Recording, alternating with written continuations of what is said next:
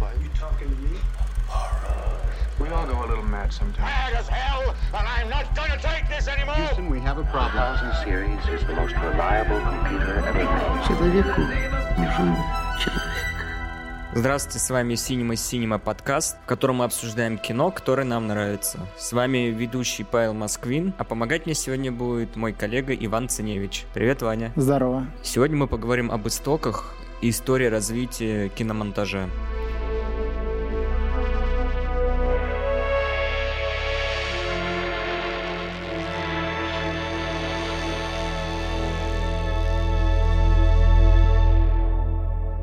Дисклеймер. Данный подкаст был записан еще осенью, задолго до нынешней ситуации. В связи с происходящими в мире событиями мы потеряли наш основной выход к аудитории через Инстаграм. Поэтому мы просим вас подписаться прямиком на подкаст-платформах, чтобы не пропускать новые выпуски. Спасибо за понимание.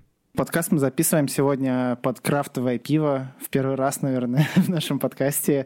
А, Пивоварня Джоус, атомная прачечная, отличная IPA, ИПА, как угодно. Как говорится, под такую возвышенную тему, как киномонтаж и его история, мы пьем уже Изысканное не пиво. дешевое, не дешевое пиво по скидке. Да, оно даже не по скидке, кстати. И стоит 200 рублей, как нам сказал продавец, с Да. очень Надменной. выс- надменной, с очень надменной интонацией. Ну давай, с чего мы, чтобы, я думаю, Паша для того, чтобы рассказать нам, с чего начался монтаж, расскажет с того, о том, с чего начался кинематограф вообще. Да, конечно. Вообще, я бы хотел сказать, почему я взял эту тему. А, Если вы читаете описание подкаста, у меня там а, через запятую написано, что я иногда педагог. У меня была небольшая трехлетняя педагогическая практика, деятельность а, в ВУЗе. И так получилось, что я составил индивидуальную программу теории истории монтажа и ее практики. И, скорее всего, я больше никогда не вернусь к этой педагогической практике уже в своей жизни. И мне очень жаль, чтобы мои наработки куда-то, ну, пропали. И я хочу с вами поделиться.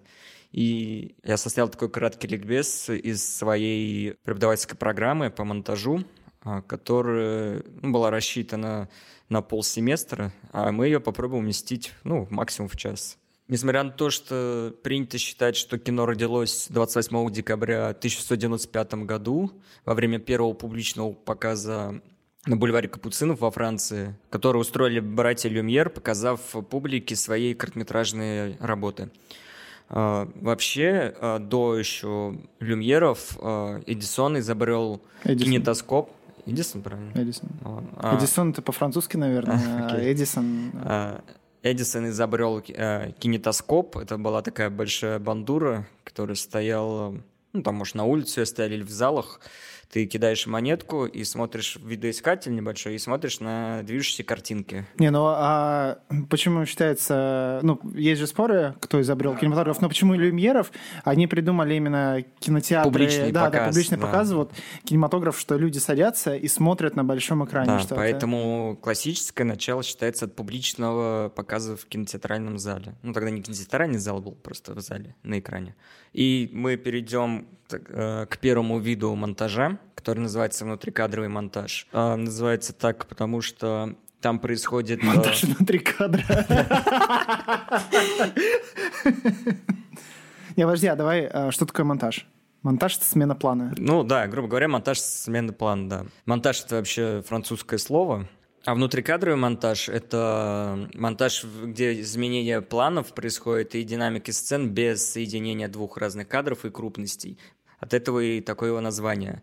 И так как раньше первые работы, те же люмьеры, снимали просто статичной камерой, и тогда даже не думали то, что можно объединять разные планы. И поэтому первые, назовем так, классические предтечи внутрикадрового монтажа — это фильм «Выход рабочих с фабрики», люмьеровские, и «Прибытие поезда» классический, который из дальней, по перспективе из дальнего плана на, ближе- на ближний план проезжает и выходит пассажиры. Так как и рабочие из фабрики с дальнего плана, меняя крупность, выходит на ближний план. Вообще я э, разделяю внутрикадровый монтаж э, на два типа. Это статичный внутрикадровый монтаж и динамичный, я называю, внутрикадровый монтаж. Статичный — это когда камера стоит на одной точке, и именно с одной точки снимает, и меняется именно мизансцены, актерской смена планов происходит, акценты и всякое такое. А динамичный, динамический или динамичный, э, это когда камера движется, и уже монтаж внутри Движение камеры меняет благодаря движению, да. планы. И сама камера уже меняет крупность. И сами сцены, сменяя локации. Мы же это на YouTube будем выкладывать, там можно будет вставить видосики, Ой, кстати. блядь, это... Хуёво, думаешь? Нахуй Потом лучше? еще банов столько словить. Ну, не, ну там хотя бы каких-нибудь... Ну, ладно, да, наверное, лучше нахуй это. Лучше нахуй, согласен. Сам я, наверное, больше любитель, э, несмотря на то, что мне нравится динамический музыкаль, он более зрелищный, но более сложный в режиссерском плане, именно сценическом, я считаю, статичный, я его больше люблю, ну, потому что он больше, лучше раскрывается талант режиссера при проработке статичного внутрикадрового монтажа. Буду в основном, наверное, приводить примеры популярных фильмов, э, чтобы зрителю было проще ассоциировать. Все-таки у нас это подкаст, а мы говорим о визуальной составляющей кинематографа. Нам придется словами описывать э, то, что зритель должен видеть. Но зритель сможет понять, если он посмотрит э, фильмы, которые будут в рекомендациях, все-таки мы все это опишем, будет понятно, на что, собственно, смотреть в этих фильмах. Начнем мы с фильмов, где внутрикадровый монтаж используется как отдельный прием внутри фильма, а не на протяжении всего фильма. Ну, наверное, самый известный, ну, по крайней мере, для меня, человек, который всегда на слуху, который любитель использовать внутрикадровый монтаж, это, конечно же, Альфонсо Куарон. А, но Куарон использует не статичный, а динамический внутрикадровый монтаж, вот, и у него это начиналось всего с дебюта «И твою маму» тоже, и, наверное, самый яркий у него пример — это «Дитя человеческое». Там есть две легендарные сцены внутри автомобиля, когда камера крутится на 360 градусов, и сцена государственного переворота. Не, там, там этот а, лагерь беженцев, и в нем а, Ну да, э, лагерь организуют беженцев, этот бунт. когда как бы. бунт, да, происходит бунт, и там есть сцена, где меняется несколько локаций. В разрушенном дворе, так скажем, потом переходим через автобус, а потом выходим на, Ну, крыльцо дома. на крыльцо э, Там, здания или подъезд, там, под- дома нет, там подъезд такой, и Да, крыльцо, крыльцо он перед ним прячется, там, там танк стреляет Да. по зданию. Потом внутри вообще- дома все это происходит. Ну, то есть Там, там еще, помнишь, там, там животные бегают, там что-то курочки бегают, какие-то там барашки что-то, или свиньи, что-то такое. Мне, мне еще в этом фильме очень нравится э, одноплановая сцена, про которую обычно не говорят, но мне она вот по напряжению больше всего, наверное, заходит, потому что она менее, знаешь, броская. Она не так вот, что тебе в лицо швыряют с суперзрелищностью. Это когда главный герой, как, как его зовут, не помнишь?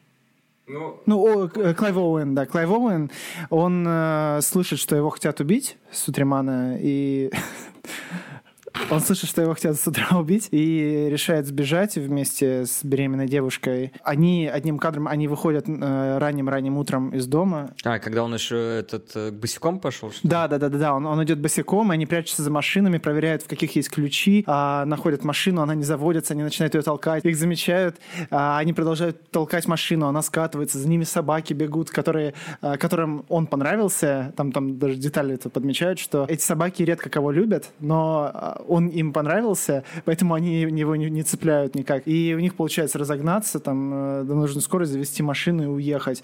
А, и вот эта продолжительная сцена, она очень напряженная, но в ней а, нет вот такой вот броскости и яркости, поэтому вот она мне почему-то в душу особенно э, запала в этом фильме. Вообще, мы с Пашей обожаем фильм «Дитя человеческое». Не, я вообще обожаю режиссера Альфонса Куарона. К сожалению, до сих пор Рома только не посмотрел. А, я тоже.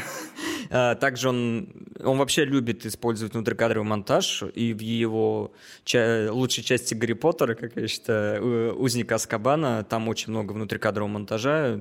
Когда, если будете пересматривать, а- обратите внимание, там очень много сцен без клеек решено. Это особенно интересно смотреть после первых двух фильмов, которые Крис Коламбус снял, а, которые такие довольно, не знаю, как сказать, академические выглядят, ну, э, сняты такие не знаю, классические блокбастеры.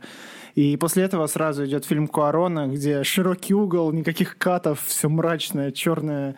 А, там, а, по-моему, с этого фильма герои перестали постоянно мантии в школе носить и более такую повседневную одежду часто использовать э, в такой мрачный реализм, как в определенной степени фильм ушел. А, И все он делает это а, благодаря своему другу, тоже он мексиканец, Эммануэль Любецкий, который потом стал работать и с Иньерито Алехандро Иньярриту. Алехандро Иньерито, и уже выжившим тоже есть очень длинные планы однокадровые. И также режиссер, кто рекомендую ознакомиться, кто любит внутрикадровый монтаж, это Джо Райт. В фильме «Искупление» показана пятиминутная сцена однопланового, тоже динамический внутрикадровый монтаж, когда на Дюнкерке Макэуи со своими э, служивцами проходят по пляжу. Где собрались солдаты. Да, где и там солдаты даже гражданские, по-моему, ждут были, да? эвакуации британских войск. Вообще, сам Джо Райт, у него есть и фильм «Ханна», там тоже используется очень внутрикадровый монтажа, Ивана Карениной. Также можно упомянуть Гаспару Наэ, у него был эксперимент Enter the Void, вход в пустоту, там тоже есть наработки внутрикадрового монтажа. И, конечно же, большие... Если мы сейчас говорили о динамическом монтаже, то если я говорю о моем любимом статичном внутрикадровом монтаже, когда камера зафиксирована, но ей можно пана- панораму делать. Это тоже я засчитываю за статичное, потому что сама камера не меняет э, локацию, где она находится. И угол, э, этот, фокусное расстояние обычно. Ну да, и фокусное расстояние тоже не меняется. А, Завсегда-то этого приема это Ваня его не очень любит, но это человеку надо дать должное. Все-таки он мастерски прорабатывает внутрикадровый монтаж. Это Шьямалан. К нему это противоречивый режиссер, можно, можно по-разному относиться, но в фильмах «Знаки» есть, у меня очень нравится внутрикадровый монтаж через телевизор. Потом в «Шестом чувстве» есть прям мини- мини-сценка в магазине, когда кольцо стоит на переднем плане, и там парочка э, пришла покупать кольцо, и продавщица пытается всучить им дорогое кольцо, а парень понимает, что оно не по карману, девушка оскорбляется на то, что они недостаточно цена для него. Ну, довольно интересная сцена. Вообще уж Ямалан и в явлении есть внутрикадровый монтаж интересный. У него даже есть самый нелюбимый фильм, наверное, у публики, этот, э, где Уилл Смит играл после нашей эры, там тоже очень много интересного внутрикадрового монтажа. Вот, и, конечно же, самые, наверное, на данный момент мастера внутрикадрового статичного монтажа — это корейский, корейцы и корейский кинематограф. М, Самый на язык, что сразу просится, это «Олдбой», сцена в коридоре, которую очень две недели репетировали, и она идет Ну, там камера чуть-чуть или там, не- не, там несколько месяцев репетировали. Не, ну она Ну, локацию это- не меняет. Да, да, да, Это да. можно И, и там, там, там минимальное это движение совсем. Воспоминания об убийстве. Да, Пон Джин Хо вообще волшебная работа. Вот э, перед подкастом э, Паша показывал эссе прикольное, где разбирались, э, разбиралось то, как Пон ставит сцену, и ну, э- это, это очень классно. Как э, просто персонажи, ну, развивается история через персонажей просто на в несколько слоев. И это не разовая какая-то история, это вообще весь фильм рассказан вот в таком стиле. Это очень круто. Ну и на самом деле можно тоже сказать про Хон Сансу, про которого мы отдельный выпуск в каком-то будущем сделаем. А, Это фильм вообще, где просто идет, э, идут сплошные разговоры, и камера стоит на одном месте. Да, и ну там тебя берут, э, получается, мизансцену и актерской работой. Да, да. Чистая режиссура. Ну, поэтому я очень люблю именно статичный внутрикадровый монтаж. Он сложный, это сразу показывается мастерство. Несмотря на то, что здесь и Шьямалан сидит. Но ин- иногда и Шьямалан стреляет. И перейдем, если это были фильмы, где в разных эпизодах как прием используется внутрикадровый монтаж, ну, конечно же, режиссеры не могли не пробовать э, делать весь фильм непрерывным, однокадровым. Из-за того, что раньше из-за технологических ограничений невозможно было снять полнометражный фильм одним планом, потому что пленка, кассета пленки только была рассчитана там на 10 минут в среднем. Зависит 11? от скорости э, кадров, А. сколько ты просчитываешь. Ну, Просто, по-моему, ну, Ну, там плюс-минус там 11, 12, 10 минут. Ну, в Э, веревке э, 11, я Если ты будешь еще меньше кадров ставить, ты еще больше Понятно. В 1948 году такой эксперимент поставил Хичкок, новатор американского кинематографа. Фильм называется «Веревка». И он ограничение в эти 10-11 минут э, делал через переходы, там, через разные предметы или через спину персонажей. Тогда, наверное, зритель в те моменты даже не обращал на это внимания, но когда ты как бы знаешь в плане того же уже развития технологий, ты осознаешь и понимаешь, и это брос- бросается в глаза, потому что здесь переход происходит. И зачастую, когда я смотрю такие фильмы однокадровые, якобы однокадровые, я специально смотрю момент, где, скорее всего, произошел переход. Ну, мне поэтому не очень нравятся такие фильмы. Я, когда их смотрю, я большую часть времени пытаюсь склейки найти. Э, Ну вот из-за того, что ограничение пленки мешало сделать настоящее кино беспрерывно, так то приход цифрового кинематографа наконец-то дала возможность режиссерам сделать это художественное решение и снять фильм полностью полнометражный, непрерывный. Э, Было несколько таких попыток. Э, Такие попытки настоящего непрерывного кино, конечно, не стали мейнстримовыми. Это два проекта «Русский ковчег» нашего соотечественника Александра Сакурова. Фильм 2002 года. А, Фильм снимался полностью в Эрмитаже. И он показывает путешествие через историю России и через Эрмитаж. И рассказывается ликбез про, э, про картины, которые там висят в Эрмитаже. Ну, там интересно, я так понимаю, там действующее лицо зритель, либо сам Сакуров, от первого лица мы его смотрим, он, мысли его слушаем. И там есть персонаж видимый, который ходит, и он не указан в титре, кто это, но по облику, по-моему, это видно, то, что это Ганс Христиан Андерсон.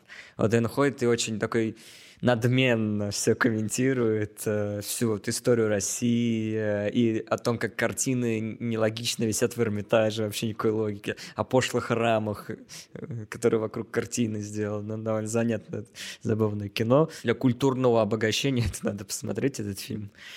А, И более такой близко к художественной работе это фильм, немецкий фильм, э, называется «Виктория». Это вот настоящий фильм, снятый без от единственной склейки. Я вот когда пересмотрел фильм для подкаста, я первый раз смотрел в кинотеатре, я сейчас второй раз смотрел, ну, я пытался найти, где сделана склейка, ну, прям ну, невозможно найти. Там бывает через пару раз прошли перед кадром, но это настолько быстро, и там не нужно делать склейку, она нелогичная, потому что этот проход внутри сцены происходит, а не между сценами. Ну, я считаю, это настоящий, скорее всего, эксперимент, который был сделан без склейки. Фильм идет 2 часа 10 минут, ну, там 2 чуть-чуть с копейками.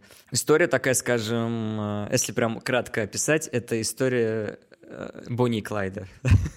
Девушка, самая испанка, знакомится в клубе с гопниками берлинскими, вот, и все завязывается. Там ну, в итоге она идет на преступление вместе с ними, и, ну, и кончается все не очень хорошо. Мини-пушер? Ну, фильм, ну, фильм посмотреть. Фильм очень занятный, на самом деле. С удовольствием второй раз присмотрел, тем более это ну, как бы немецкое кино, а не только голливудское мы тут обсуждаем. Вообще немцы очень любят экспериментировать, часто экспериментируют. Вот, это вот два фильма, которые сделали настоящий бесперерывный однокадровый фильм. Но есть более популярные работы, которые как раз-таки хитрят и переделывают э, Эксплуатирует Да. стиль. эксплуатируют стиль и делают на самом деле склейки между сценами, просто пытаясь закрывать либо компьютерной графикой, либо переходами там через стену, через спины, так же как Хичкок. Вернемся к Алехандру, Не рите. который он э, до «Выжившего с Любецки» снял фильм «Бёрдман», который как раз делает иллюзию беспрерывного фильма. Но там между сценами, на самом деле, если внимательно смотреть, но я думаю, даже невооруженным глазом это видно, идет э, склейки. Там самое галимое, когда по Бродвею Нортон и Китон идут, там люди перед камерой проходят, там очевидные склейки вообще. И из последних таких шумных, ну, громких, известных, это ты- 1917, это тоже фильм, который делает беспрерывные действия в фильме. Ну, там один кат прям галимый, это вот когда в ночь переходит все, когда просто затемнение идет, и потом снова картинка проявляется, и уже ночь. А, нет, ну то есть, да, я, кстати, спутал, он не совсем беспрерывный, там есть прям кат-кат, который делается, когда человек вырубается. Он сознание ну, теряет. это, там, А это так все равно фильме- в часть, э, как, как часть непрерывности а так выглядит. в но, фильме э, там очевидно. много переходов, там можно заметить, когда они идут э, Когда они после в этого... блиндаж заходят, вот этот...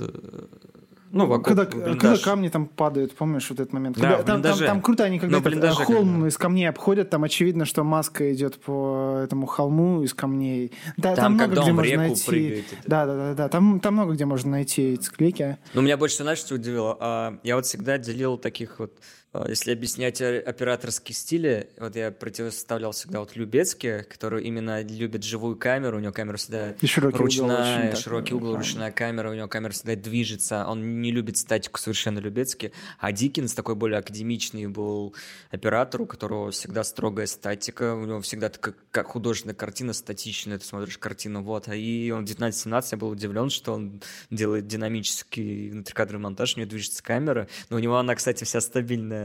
Там особенно смотреть making она либо на тросах, либо со стадикама, то есть, ну, Диккенс себе все равно придерживается, у него камера плавная, она никогда не дергается. Ну, там, там в любом случае видно стиль Диккенса, он очень любит снимать на такой довольно широкий угол, когда разговаривают люди, чтобы не как там у какого-нибудь Грингресса, когда ты через спину наблюдаешь на человека, а когда вот, ну, какой-то диалог идет, нужно, чтобы прям по пояс было видно, как человек артикулирует, вот, а, там руками машет. Все такое, Диккенс очень любит такое. И в, 900, э, в 1917 тоже видно, в принципе. Лучше всего, э, Ди, э, хотя, блядь, нахуй Диккенс вообще мы обсуждаем, мы про монтаж. Ну и еще вот про непрерывные фильмы. Мы упоминали сегодня Гаспара Ноэ и его фильм «Необратимость» в прошлом эпизоде. Фильм, несмотря на то, что сцены идут в обратном порядке, э, склейки между ними сделаны так, ну, чтобы создать иллюзию беспре- беспрерывности повествования, и внутри каждого вот этого эпизода там нет никаких склеек, э, камера постоянно перемещается вместе с персонажами, никаких катов, ничего. Тоже можно как, как пример такого кино упомянуть. Появляется склейка, в истории кинематографа. И такие, ну, два первых значимые ласточки, которые, у которых э, уже сцены стали меняться и склеиваться между собой. Это две известные работы. Это «Путешествие на Луну» Жоржа Мельеса и «Большое ограбление поезда» Эдвина Портера. А, но несмотря на то, что в этих фильмах появились клейки, проблема была старых фильмов, что у них всегда использовались так называемые мастер-планы. Грубо говоря, это планы общие, и раньше снимали кино как театр. То есть вот как ты видишь сцену театра, так и снимается. И склейка это была исключительно техническая особенность, да, а чтобы не, сменить сцену. а не прием какой-то. Да. И, наверное, такой самый яркий пример, который развил эти склейки и их эволюционировал, это был Дэвид Уорк Гриффит. Он наконец-то стал усложнять эти сцены. Они не были только мастер-планами, он стал внутри сцен использовать монтаж, э, делать склейки и показывать реакции, оценку актера, да, его реакция на какое-то действие.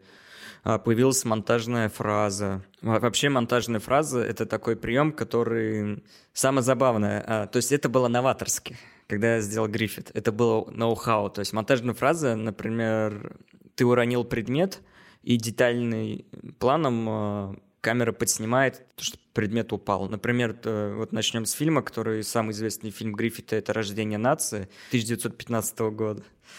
А, там герой роняет пакет э, с мантией куклус-клановца. Вот, и нам камера отдельно это подснимает, и то, что мы видим, что там лежит, и получается неловкая ситуация. И также мне очень понравилось, там, например, э, смотрит в окно и показывает, что персонаж видит с этого окна. Субъективный взгляд персонажа здесь добавляется, которого не было раньше совершенно. Вообще он еще такой стал делать э, какое-то все-таки контекстное затемнение, драматургическое, то, что оно приводило с э, не просто так, чтобы сменить сцены между собой, а то, что прошло какое-то время или что драматическое событие произошло. Он еще интересный такой прием делал, что он обрамлял кадр и выделял... Да, каше такой создавал. Да, создавал каше такой круглый. Раз, нет, там разные даже формы чуть-чуть бывали. Ну, Он да. мог просто, например, левую часть кадра затемнить, а там а две трети справа они вот показывают какую-то картину. Ну, вообще он таким образом иногда делал акценты, так скажем, в кадре на артисте или на каком-то предмете, также не подснимая отдельно, а именно делая таким обрамлением. И самое главное нововведение Гриффита это был параллельный монтаж. Не, давай-ка пока быстренько мы отойдем от Гриффита, немного уйдем параллельно о том, что а, советский режиссер, теоретик, педагог а, Лев Кулешов развил тему а, крупностей, а, и существует такое понятие, как линейка Кулешова. Он изобрел градации крупности, то есть детальный план, когда ты выделяешь глаз, там рот э, или отдельный предмет, ну, крупный план, средний план, там два вида есть, средний, когда по пояс или по колено, общий план, когда ты полностью человека снимаешь, и дальний план, когда человек уже мелкий, ты берешь какой-то, ну, масштаб, заявляешь, там, например, локацию.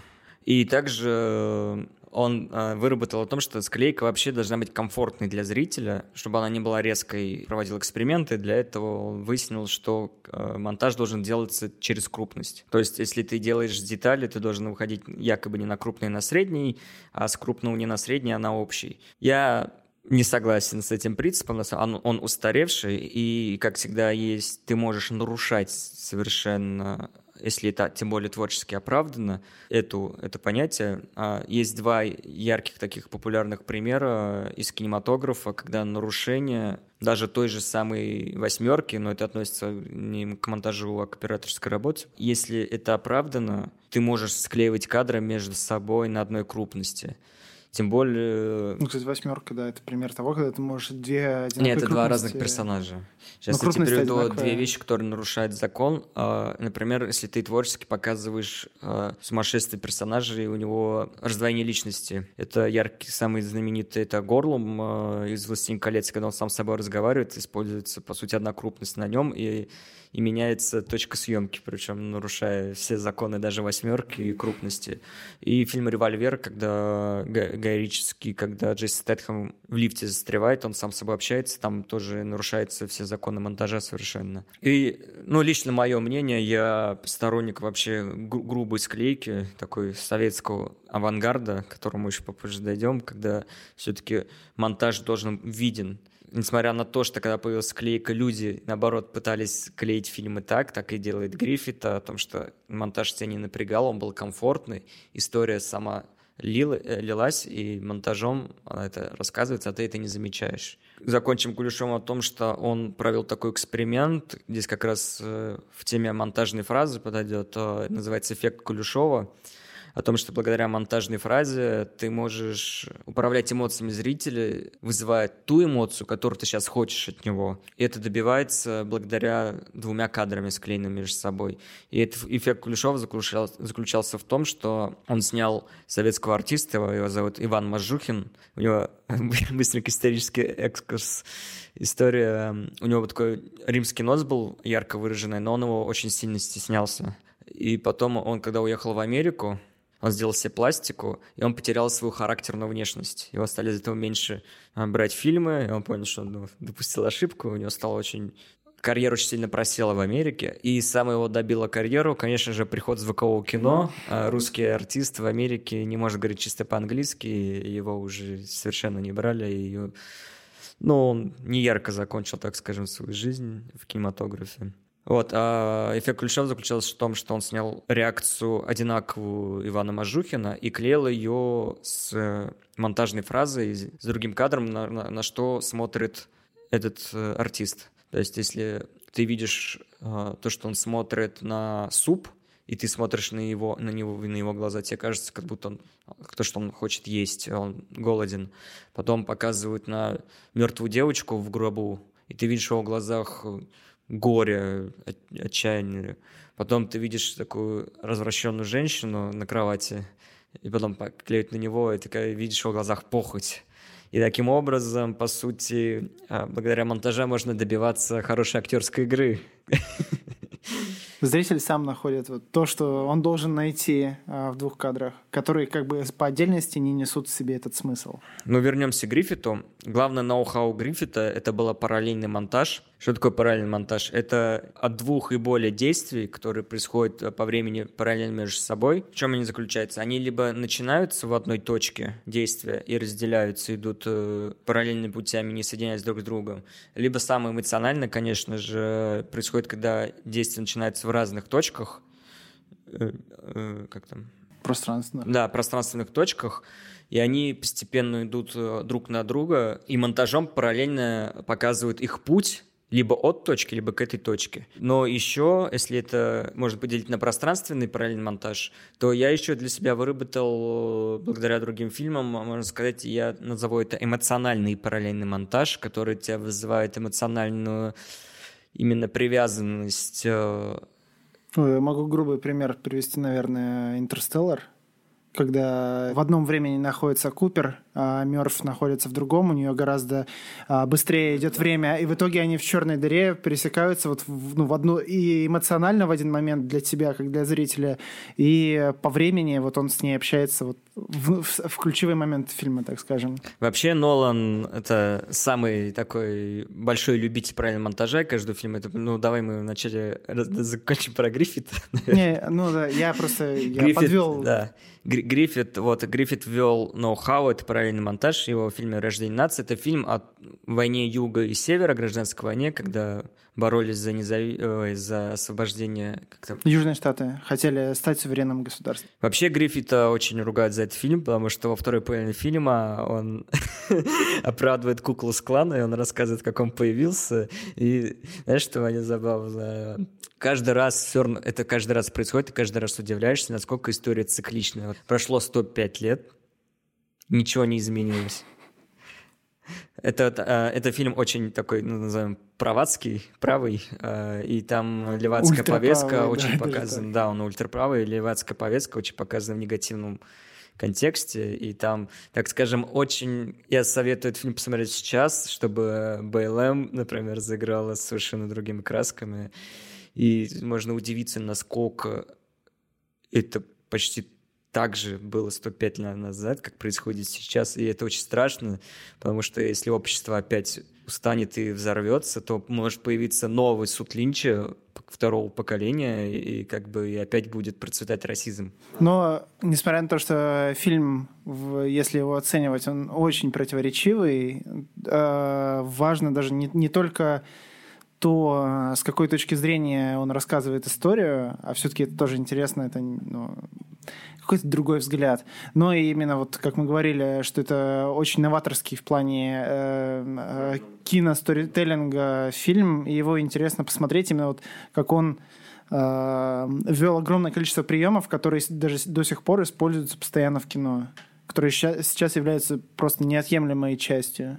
И очень ярко выраженный параллельный монтаж, особенно во второй половине фильма, если ты заметил, помнишь, когда семью Купер, э, они спрятались в доме, их а, атакуют... А, Кэмерон. Семья Кэмерона. Ой, семья Кэмерона э, заперлась в доме ветеранов, их атакуют... Э, Северяне. Чернокожие северяне. Ну да, там... Э, там... Короче, сюжет заключается в том, что южный город отдали полностью во владение чернокожих, и они устроили черную диктатуру, грубо говоря. Ну, очень интересный фильм, рекомендую. Вот. И там очень яркий такой эмоциональный параллельный монтаж. Как раз он а, нагнетает саспенс. Одна из главных главная вещь параллельного монтажа — это саспенс. И в этом фильме о, очень яркая сцена, когда семья главного героя заперта в ловушке в доме, их окружают противники, он, а он со своими друзьями, куклус-клановцами бежит спасать Блять, это охуенно звучит. Бежит спасать свою возлюбленную, которая насильно хочет женить на себя антагонист чернокожий тоже. Кстати, в этом фильме используется blackface, когда белые артисты намазались черным, но на Там третьих, есть вторых планах настоящие, настоящие да, чернокожие, но любые э, чернокожие персонажи, Играющие. которые да, должны хоть что-то там играть и быть близко к камере, это все э, белые люди, которых вот, И там именно делает то, что вот их атакуют, и ты за них переживаешь, что их сейчас могут убить, и параллельно узнает главный герой Кэмерон о, о том, что на его семью нападают, они в ловушке, они бегут, и это происходит параллельно, как они скачут на их помощь, эти отстреливаются, и это происходит саспенс, эмоциональное вовлечение, и ты ждешь, чтобы они успели, спаслись, и это все происходит, происходит зрительский катарсис к этому виду. И самый как раз популярный прием параллельного монтаже, конечно же, используется в триллерах и в ужастиках. И самое популярное применение у фильмах про ограбление всегда происходит, когда само ограбление, когда происходит параллельно, показывают несколько действий, несколько персонажей, или даже саму подготовку, когда они там в разных точках. Как раз про ограбление, если говорить, э, на языке всегда вертится Гай Ричи. Э, яркий пример «Большой куш». Ну, вообще любой фильм, что рок-н-ролла, что этот «Карта, деньги, два ствола», там везде есть э, кульминационный момент, когда пересекаются вообще все сюжетные да. линии, и все персонажи в одном месте, особенно вот в «Большом куше», да, молоко. Да, сцена с молоком, вот это самый яркий пример. Все события разворачиваются, в одной точке соединяются. А, ну, вернемся к Нолану, да, Нолан большой любитель параллельного монтажа, у него во всем фильме используется параллельный монтаж. Он всегда... Во всех фильмах. А я что сказал? во всем.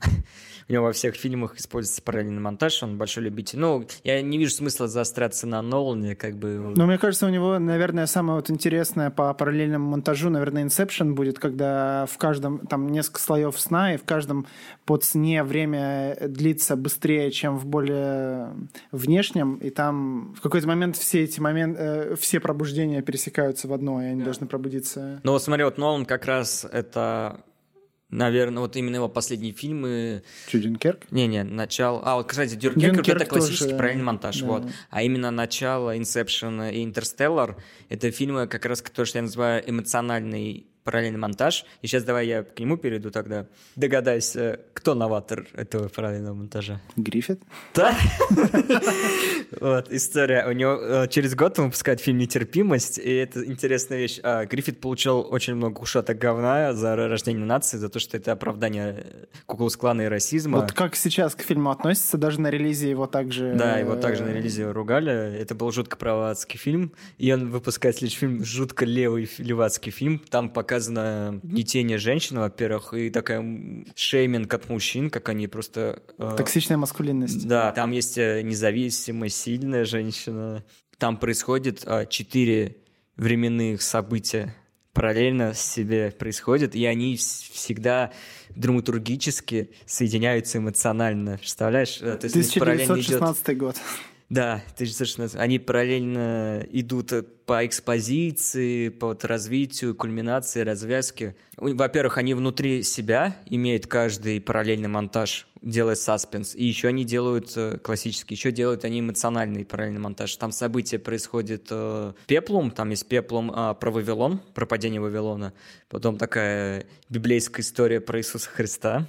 А, потом средневековье французское, и, и вот, э, ну, наши дни на момент Гриффита 1916 год. Вот, и он вел вот этот эмоциональный параллельный монтаж, который у Нолана развивается как раз э, в «Интерстелларе», в начало, то, что эти события в разных временных промежутках происходят. И сегодня Ваня посмотрел «Облачный атлас», и вот это как раз-таки показатель вот этого эмоционального, когда там все события происходили, и там одновременно все- всегда везде идет кульминация. Но я тебе рекомендую лучше, да, нетерпимость посмотреть. Э, Ване не понравился Ну, «Облачный, атлас». атлас вообще, ребят, не смотрите, я не рекомендую. Ну, он интересен с точки зрения, наверное, Монтажа. параллельного монтажа, да, вот этого эмоционального, но как фильм, по-моему, это крайне слабо. Вообще, ну, это, это Вачовски. У них, кроме «Матрицы», ничего смотреть не надо. Оставь это Там в Том подкасте. Тыквер. А еще там Вачовски. Я очень рекомендую ознакомиться, во-первых, с Гриффитом, пересильте свое, не знаю, непринятие старых фильмов, ну, потому что эти фильмы, мне кажется, свежо до сих пор смотрятся. А, ну и у Гриффита Ваня заметил то, что и появилась э, тоже такая вещь, как монтаж по движению или мен- монтаж на движение. Он сделан для того, чтобы вы как раз так называемые склейки внутри сцен для вас перетекали незаметно. Если происходит какое-то действие, оно не должно заканчиваться перед склейкой, оно должно останавливаться незаконченным и продолжаться на следующей склейке. Например, человек э, замахивается, и на следующей склейке удар должен продолжаться и идти дальше. Э, бросают мяч из одного конца комнаты в другой, а склейка происходит где-то на середине комнаты, например, и мяч продолжает лететь уже после склейки. Абстрактный пример, чтобы понятнее было. И есть развитие монтажа по движению, оно более, я считаю, интересное и творческое. Это переход сцен по движению между сценами. Слушай, а тебе не кажется, что сюда можно как раз подвести эти фильмы, которые косят под э, снятые одним дублем? Да, вот да, там как раз согласен. эти склейки, они, Они делаются прячутся по на- движению на между движении, сценами, да. То есть это делается на динамике камеры, или человек пробегает перед камерой. И вот в этом плане довольно яркий как раз будет фильм «Необратимость», потому что там э, действие не идет непрерывно в том плане, что там от начала к концу, там наоборот от конца к началу, и там, ну, чисто логически тебе не может сцена плавно ну, перейти без склеек в другую, просто потому что вот эта следующая сцена, она на самом деле по времени до предыдущей происходит. На движении есть интересная работа вот у того же Джо Райта, Вайны Карениной. Там есть интересная в финале сцена, под конец Анна Каренина, которая сыграла Кира Найтли, э, подходит к окну, задергивает штору у себя в комнате, и по этому движению она садится в поезд, э, то есть в вагон уже, mm-hmm. сидит внутри вагона. И, кстати, очень часто используется, возвращаясь к фильму про ограбление, у Содерберга очень полно вот этот э, монтаж по движению происходит, там, например, кидает какой-нибудь предмет человек, он ловит, и уже в другой сцене продолжает передавать. Кстати, монтаж по движению можно сделать, еще взять у, у Нолана, но сделать монтаж по диалогам, когда... Это самый странный прием у Нолана, когда люди непрерывно одну идею рассказывают, но они путешествуют просто в разные локации. Ну, это, а мне, кстати, кажется, в Inception прикольно было, когда герои обсуждают идею про сны и начинают в, э, в помещении, а потом они на улицах Парижа, и потом, а как мы тут оказались? Ну, там а, оправдано. Ну да, но я говорю, что это интересно реализовано. Вот просто. А так это у него довольно странный прием, конечно. Такая условность. Условность? Перейдем к агрессивному монтажу, который я больше всего люблю. Это монтаж, значит, переходим к монтажу аттракционов. Это мои любимые авангардисты советские, которые прям сделали большую революцию. Их весь мир обожает. Голливуд вообще молится на них, потому что эти авангардисты породили клиповый монтаж, и все клипы, то, что вы смотрите, это монтаж аттракционов. И инноватор в этом был Сергей Эйзенштейн. И самая яркая работа, известная, которую проходит в вузах не только с кино, мне кажется, связана, это «Броненосец Потемкин», 25-й год. Известный там монтаж аттракционов происходит, конечно же, в самой его ключевой сцене, когда на Одесской лестнице, ее сейчас, кстати, называют Потемкинская лестница, происходит жестокая расправа кровавая над людьми, что такое аттракцион? Аттракцион — это кадр, который не проходной, а вот он эмоционально тебя чем-то задевает.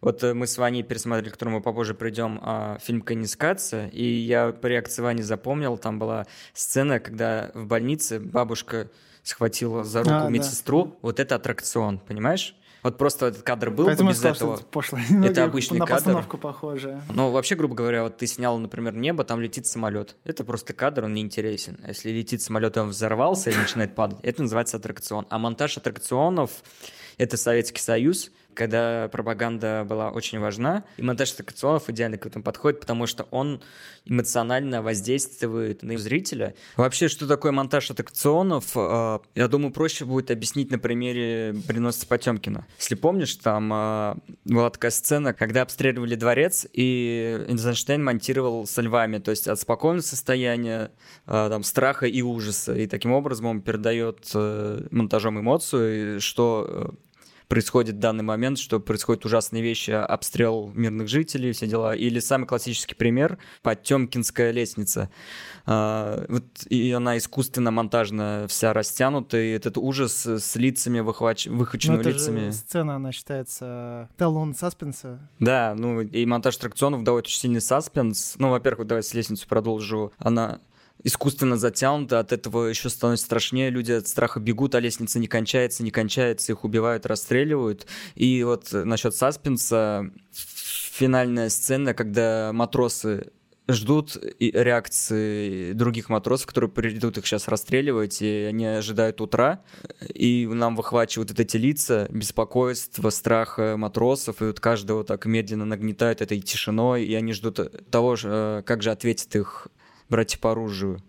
Но таким образом, вот этим аттракционом а, Эйзенштейн добивается и максимальной той эмоции, которую ему надо вытащить из зрителя. И... Мой пример фильм «Бэтмен против Супермена», когда Брюс Уэйн э, вышел из машины и бежит, а он видит девочку, на которую падает бетонная плита, и он бежит, и он ее спасает, и спрашивает девочка, типа, а где, а где твоя мама? И она показывает наверх, а там здание обрушено, и понятно, что мама умерла, и он при... обнимает ее смотрит в небо, а там Супермен дерется, и он злобно смотрит да, на него. Это вот пример... этот все, весь эпизод, это яркий пример э, аттракциона вот я не знаю, в пике. Как я говорю, Голливуд обожает российский авангард, э, советский авангард, э, потому что они взяли все оттуда, и до сих пор, конечно, блокбастеры используют аттракционы только так. Кино вообще один сплошной аттракцион у них массовое. А еще Эйзенштейн э, впервые в «Броненосец Потемкина» использовал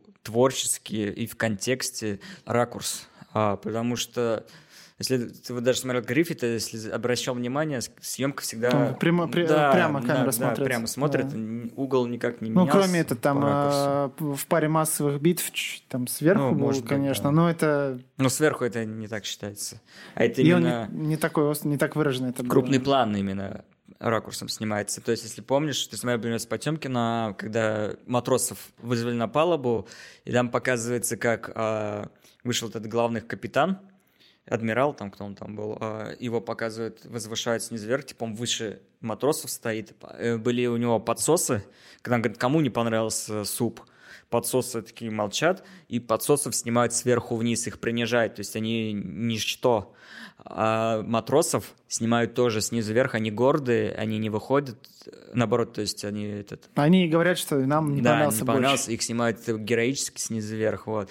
И для этого используется ракурс верхний и нижний, чтобы подчеркнуть, либо ты героизируешь человека, когда ты снимаешь нижнего ракурса, либо с верхнего, когда ты его принижаешь. Вот Эйзенштейн использует, например, с Потемкиным, чтобы психологически раскрыть персонажей. Есть такой советский режиссер Дзиговертов. В миру его зовут Давид Кауфман. Дзиговертов по сути, тоже был новатором, авангардистом, и он ввел такое понятие, как абсолютный фильм, абсолютное кино, как кому больше нравится называть. В чем оно заключалось? У него была такая идеология «Смерть театру», не нужно вообще никаких больше сценариев, постановочных работ, работы артистов, чисто кинематографии, я снимаю просто жизнь. Э, Там это мне понравилось, что э, там нет э, текстов, хотя вначале есть текст, но текст не используется. Э, Есть, да, не, я о том, что мы говорим все на разных языках, но кино должно быть на одном языке, на киноязыке. Звучит очень круто, по-советски романти- романтично, кстати.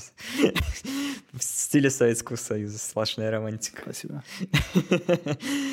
И вот его такой известнейший фильм «Человек с киноаппаратом», которым он как раз, Ваня, как сказал, то, что в титрами заявляет, то, что в этом фильме не будет объяснительных титров, в этом фильме не будет сценария, не будет игры актеров, ну и так далее. В такой план будет чистая кинематография. Ну, забавно, как насколько он себе противоречит. Он говорит, не будет объясняющих титров. И при но этом в начале это вот- фильма он объясняется.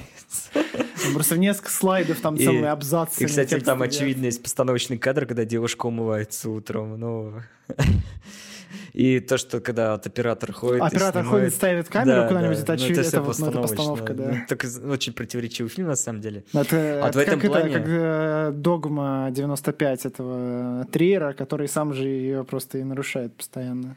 Фильм «Человек с киноаппаратом» ну, вышел, считается, два- официально 29-го, но он был снят раньше, и он лежал на полке. Вообще его восстановили, там он был утерян, его там чуть ли не там голландцы, кто там да, да, голландцы да, в его Нидерландах у них в архиве была версия. Да, потому что им отдал да, да, версии. да, да, они там э, оцифровали, Вот. все замечательно. Самое сделали. забавное, а, то, что в И 27 титры- году... Кстати, а титры начальные им оставил Вертов сам. Это Да, по да. его записям сценарию, тоже по все. сценарию, там. причем по его просьбе, там написано прямо в начале фильма, это по его просьбе эти титры вначале даются и объясняют все. Самое забавное, что в 27 году вышел фильм «Берлин. Симфония большого города». И он, по сути, концептуально один в один, как «Человек с киноаппаратом», только вот как раз-таки он более абсолютный фильм, там нет вот этой постановочной темы, там только, возможно, один есть кадр какой-то очень полупостановочный, он, он снял драку, потому что вначале снято с верхней точки, там ссорятся люди, а потом они прям крупно сняли это, ну, как странно. Подождите, погодите, не бейте рожи, мы сейчас вас крупно снимем. Ну, честно, мне кажется, немного постановочно. Но ну, вот этот фильм больше по- подходит на абсолютный фильм. Э, Это фильмы такие побратимы. По сути, вот этот абсолютный фильм — это развитие монтажа аттракционов э, Эйзенштейна. Если он это в игровом э, форме делал, то уже Дзиговертов это делает, ну, так называть, документальной форме.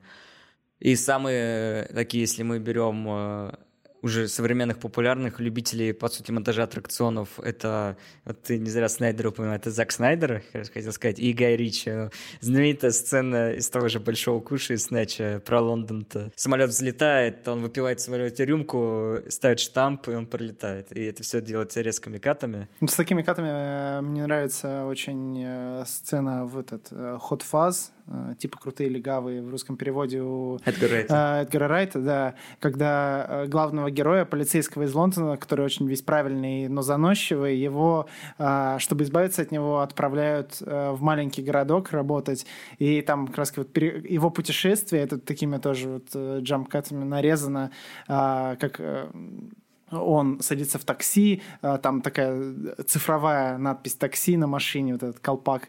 А, Он при, э, садится в, в поезд, едет в поезде, там э, тоже все, все очень быстро проносится за улицей, показывают а, деление связи на телефоне, как их все меньше и меньше и меньше становится. А, Садится снова в такси, там уже старая такая... Ну, много, много такого. Потому что это очень легкое воздействие на эмоцию зрителя, и в этом я, конечно, не очень, скажу, э, сторонник даже. То есть а монтаж аттракционов это, по сути, выросло, знаешь, чем это легкий способ вызвать эмоциональное восприятие у зрителя. Вот поэтому оно в клип и ушло. Это стало тот так называемый клиповый монтаж, его сейчас называют. Скажи, а развивающийся американский флаг это является аттракционом? Простреленный вот это аттракцион. О, ну это да. А если в слому? И там истребители пролетают на фоне. Это да. Вот это с уже аттракцион, да. Э, Идем дальше к развитию монтажа аттракционов. Советский режиссер Артаваст Пелишан, советско-армянский. Он развил монтаж аттракциона и придумал новую ветку развития, так называемый дистанционный монтаж. В чем он заключается? Если монтаж аттракционов э, должен склейк, склейка идти подряд, чтобы вызвать эмоцию, то Артаваст Пелишан усложнил это восприятие и понял, что и так можно влиять на зрителя. Он ключевые кадры по хронологии своего фильма растягивает, то есть они идут не подряд, а через какой-то промежуток времени. И соединяет он их а, акцентами музыкальными. И таким образом вызывая, если вот э, когда Ваня смотрел, он не воспринял это рационально, возможно, он подсознательно, подсознательно все равно как-то на это мог отреагировать. Начнем с фильма его ранних работ «Начало». Вообще Артавас Пелишан славится тем, что он с хроникой хорошо работает. Он брал хронику и монтировал ее. Позже он уже вводил настоящие съемки. Сейчас тебе объясню э, принцип действия дистанционного монтажа, ты все поймешь. Смотри, ага, начало начинается без вступления музыки Свиридова. Там показывают смерти кровавого террора. То, что вот там церкви все разрушены, убитые люди расстреляны, раскулачены. И потом начинает играть Свиридов, показывает, как революция случалась. Это все заканчивается, какой-то там, интерлюдия какая-то идет. Потом показывают под Свиридова нацистскую Германию. И этим а, а- аккордом, когда музыка кончается, идет либо молчание, либо такие звуки, там выстрел, что ли, происходит. А, показывают трупы опять.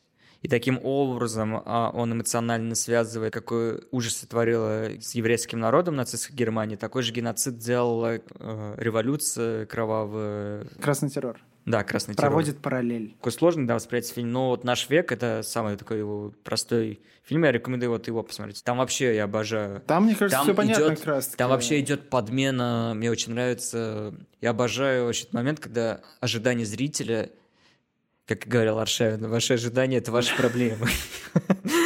Как он играет с ожиданием зрителя и их подменяет, и зритель офигевает. Там нагнетает, начинается с ракеты, нам очень долго нагнетают эти ракеты, как ее готовят. Там идут определенно аккорды эмоционально, они идут Не, мне знаешь, еще понравилось? Там, э, там э, чередуется запуск советской ракеты и американской, но все показывает один и тот же секундомер, который отсчитывает время до запуска. Как, ну, ты понимаешь, что, в общем-то, просто люди запускают ракеты, неважно, там, э, кто именно. Там идет подмена с того, что на эти аккорды нам что-то такое благородное дают, величественное, и вот на эти аккорды начинает ракета взлетать, и она взрывается. И ты в шоке сидишь, что происходит. А потом А показывают, потом самолеты нелепые начинаются, и под веселую музыку они все разбиваются. а потом нам показывают все-таки другую ракету, которая не взрывается, а взлетает. Я так понимаю, кстати, взорвалась-то американская, а Ну, советская Скорее всего, этот э, Челленджер. Э, Ну, это я к тому веду, то, что элемент пропаганды Да, да, я, я об этом тоже подумал, кстати. Мне вот это Американская не очень ракета понравилось, взорвалась, да, типа, да, да. блядь, Ну, то, что низкая. Там дважды подмена эмоционально случилась. То, что тебя обманули, ракета взорвалась, ты в шоке, что происходит, а потом показали вторую ракету, что она цела, ты такой, может, хоть она взлетит. Ну, По-моему, там летящую американскую тоже показывали. и- Ну, там... Ну, суть под понял, под- Да, Вот да, это да, да. дистанционный монтаж, то, что он не подряд показал, а он этими аккордами он И вот и то, что я говорил, там нам показывают все равно, плюс даже когда взрывается, это все равно это что-то тут величественное, невероятное происходит. А потом идет склейка и показывают эти там, там воздушные шары, дирижабли, которые падают, Э, это самолеты, уже которые разваливаются. Это склейка А, идет окей, ладно. последовательно, понимаешь? Да, да, Дистанционный, когда нас раскидали. да, окей, окей, понял. И дойдем до одного из моих любимых фильмов. а, Режиссер Готфри Реджио. Он снял трилогию Катца, но мы будем говорить сейчас о не с Катца. Вообще трилогия Катца о развитии технологического человечества. Вообще Годфри Реджо жуткий фанат Пелешана, и у него есть там цитата «Если я высекал искры, то Пелешан шаровые молнии». Ты смотрел Канискацию, ты видел там жуткий амаш к Пелешану, там есть Да, ракета. слушай, там вообще, в принципе, стиль-то понятно, откуда... Ну, там и э, хроника растет. тоже присутствует. Да, да, да. Это больше все-таки не дистанционный монтаж, это монтаж аттракционов.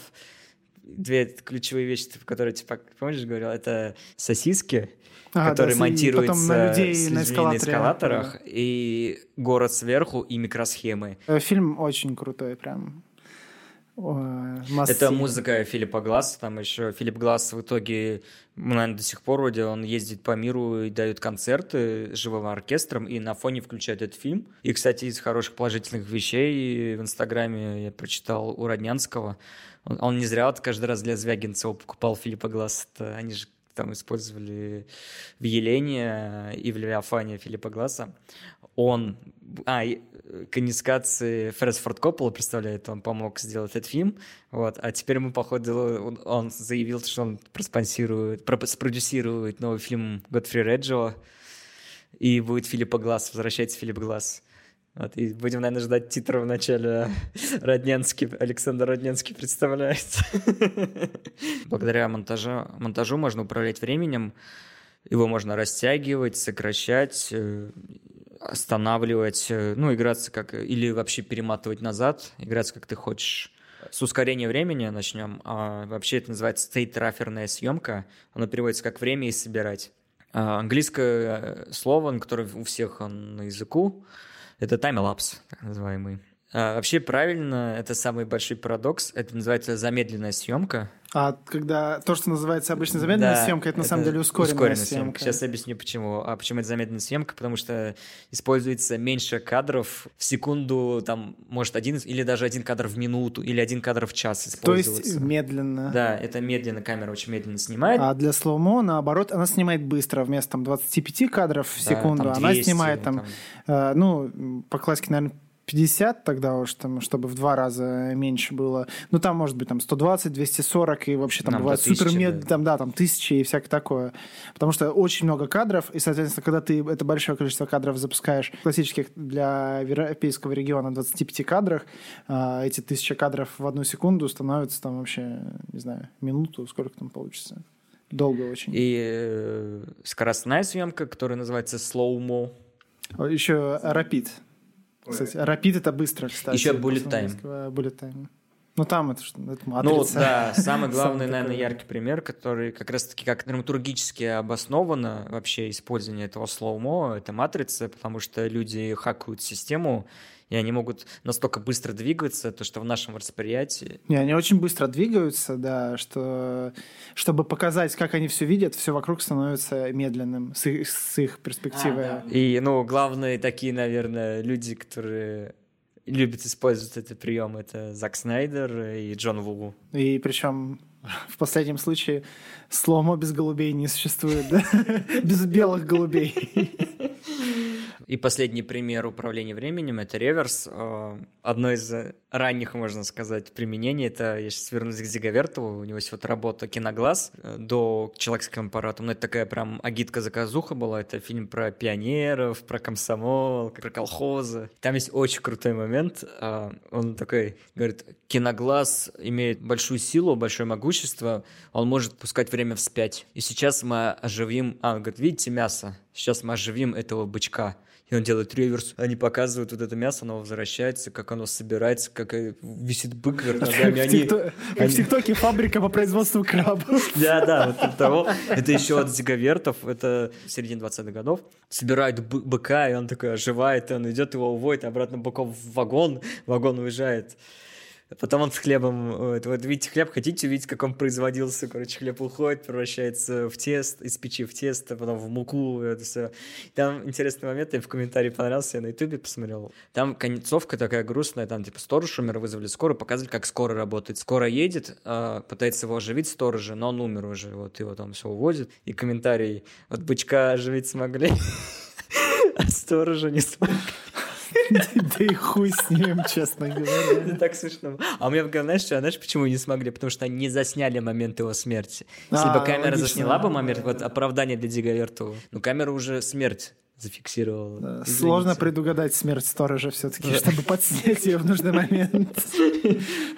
Ну и из последнего самого, это Теннет, где в Там абсолютно... исто- история построена на этом приеме, на всем. И э, он технически даже построен на нем, потому что там люди отыгрывают, что они типа э, в обратном порядке, ой, что они нормально идут, и на самом деле все как раз под реверс заснято. Ну, на этом мы будем закругляться, и я хочу, наверное, подвести итог и сказать самый большой парадокс нашего современного мира. Если когда зарождалась склейка, это считалось круто, наконец-то мы можем менять сцены и особенно внутри укрепняться. По нынешнее время уже в последние несколько десятков лет считается то, что высший пилотаж профессионального мастерства это Режиссуры. считается режиссуры, да, это считается вернуться к истокам, по сути, зарождения кинематографа, когда это была однокадровная внутренняя история. А в следующем выпуске мы поговорим про режиссера Николаса Виндинкрефна и постараемся с Пашей объяснить, э, почему он заслуживает внимания, и его фильмы, наверное, все-таки лучше посмотреть. До новых встреч! Пока-пока.